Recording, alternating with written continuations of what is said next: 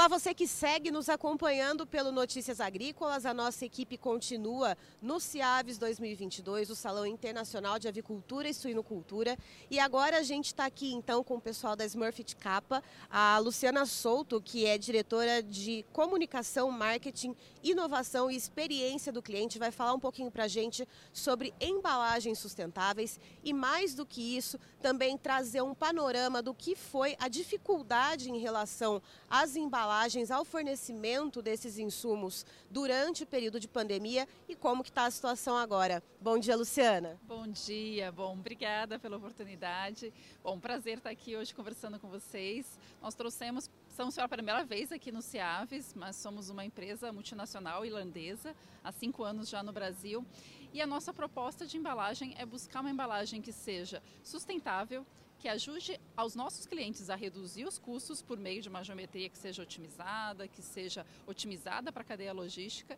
E também como a gente consegue aumentar, ajudá-los a aumentar as vendas por meio de uma embalagem que seja também atrativa para o ponto de venda, que comunique a proposta da marca de forma diferenciada para o consumidor final. Né? Então, esses são os nossos grandes três pilares que a gente está trazendo hoje aqui no evento para o segmento de ovos, para o segmento de avicultura e para o segmento de suinocultura, com soluções diferenciadas, trazendo a inovação e a sustentabilidade para o segmento. E Luciana, é, para que tudo isso aconteça, para que essas embalagens sejam feitas, a gente também precisa de insumos básicos, né? Como papelão, plástico, enfim. Durante a pandemia, uh, no Notícias Agrícolas, a gente teve vários relatos de agroindústrias comentando a respeito da dificuldade de acessar o setor de embalagens, de conseguir comprar embalagens ou até da elevação de preços. Conta um pouquinho como que foi esse desafio para a empresa. Foi possível superar de qual maneira, quais alternativas que foram buscadas? Bacana, realmente foi, foi um momento muito desafiador para o segmento, eu acho que para todo mundo.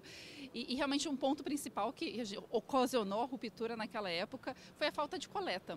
Porque nós, nós trabalhamos com 99% da nossa matéria-prima é feito de material reciclado, que são as aparas, né? Tudo que a gente consome né, de, de, de papelão volta para a indústria. E com a pandemia, muitos catadores pararam de trabalhar e isso realmente afetou a parte da coleta e a parte de suprimentos. Então, com base nisso, realmente a gente teve uma grande dificuldade.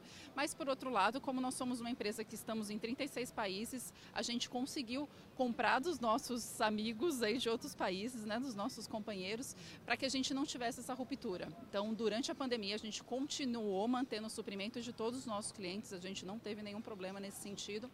E o que a gente buscou, lógico, é buscar a nossa otimização de processos também, para que a gente conseguisse otimizar também a, a, fonte, né, que a gente pudesse tirar cada vez mais fibra do material, para que realmente a gente conseguisse entregar para o nosso cliente um produto de qualidade e na data certa e com a qualidade certa que ele precisa.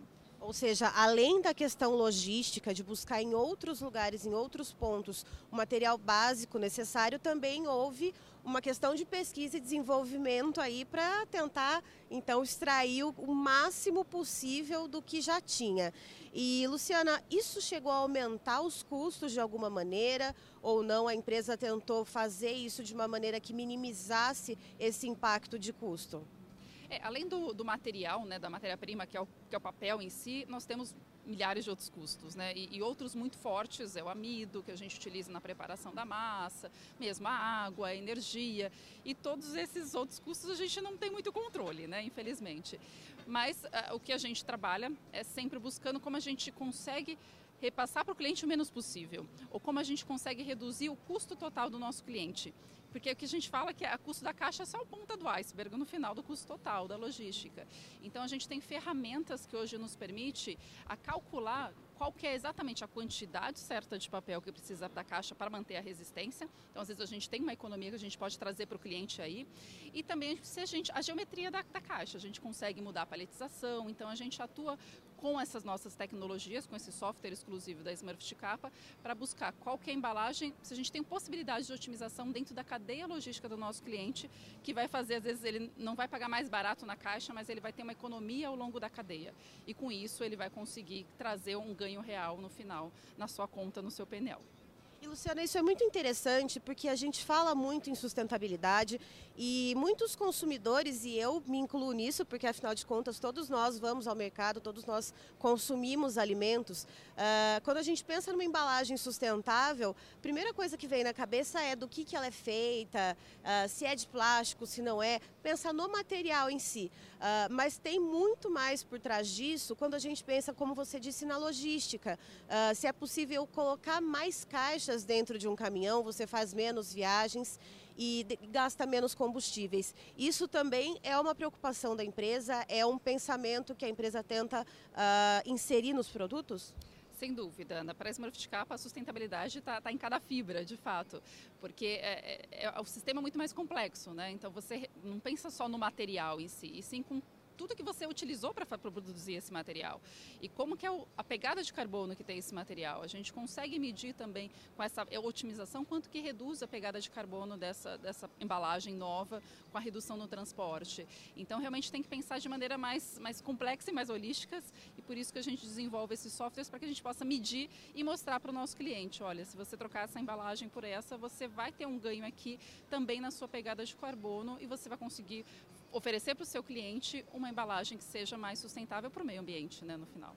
E além disso, isso também acaba agregando valor ao produto, né? Sem dúvida. Além disso, nós somos certificados FSC, 100% da nossa matéria-prima é certificada FSC, o que também garante a cadeia de custódia feita de provenientes de materiais sustentáveis e isso também é um benefício para o nosso cliente que ele pode estampar isso na sua embalagem, inclusive.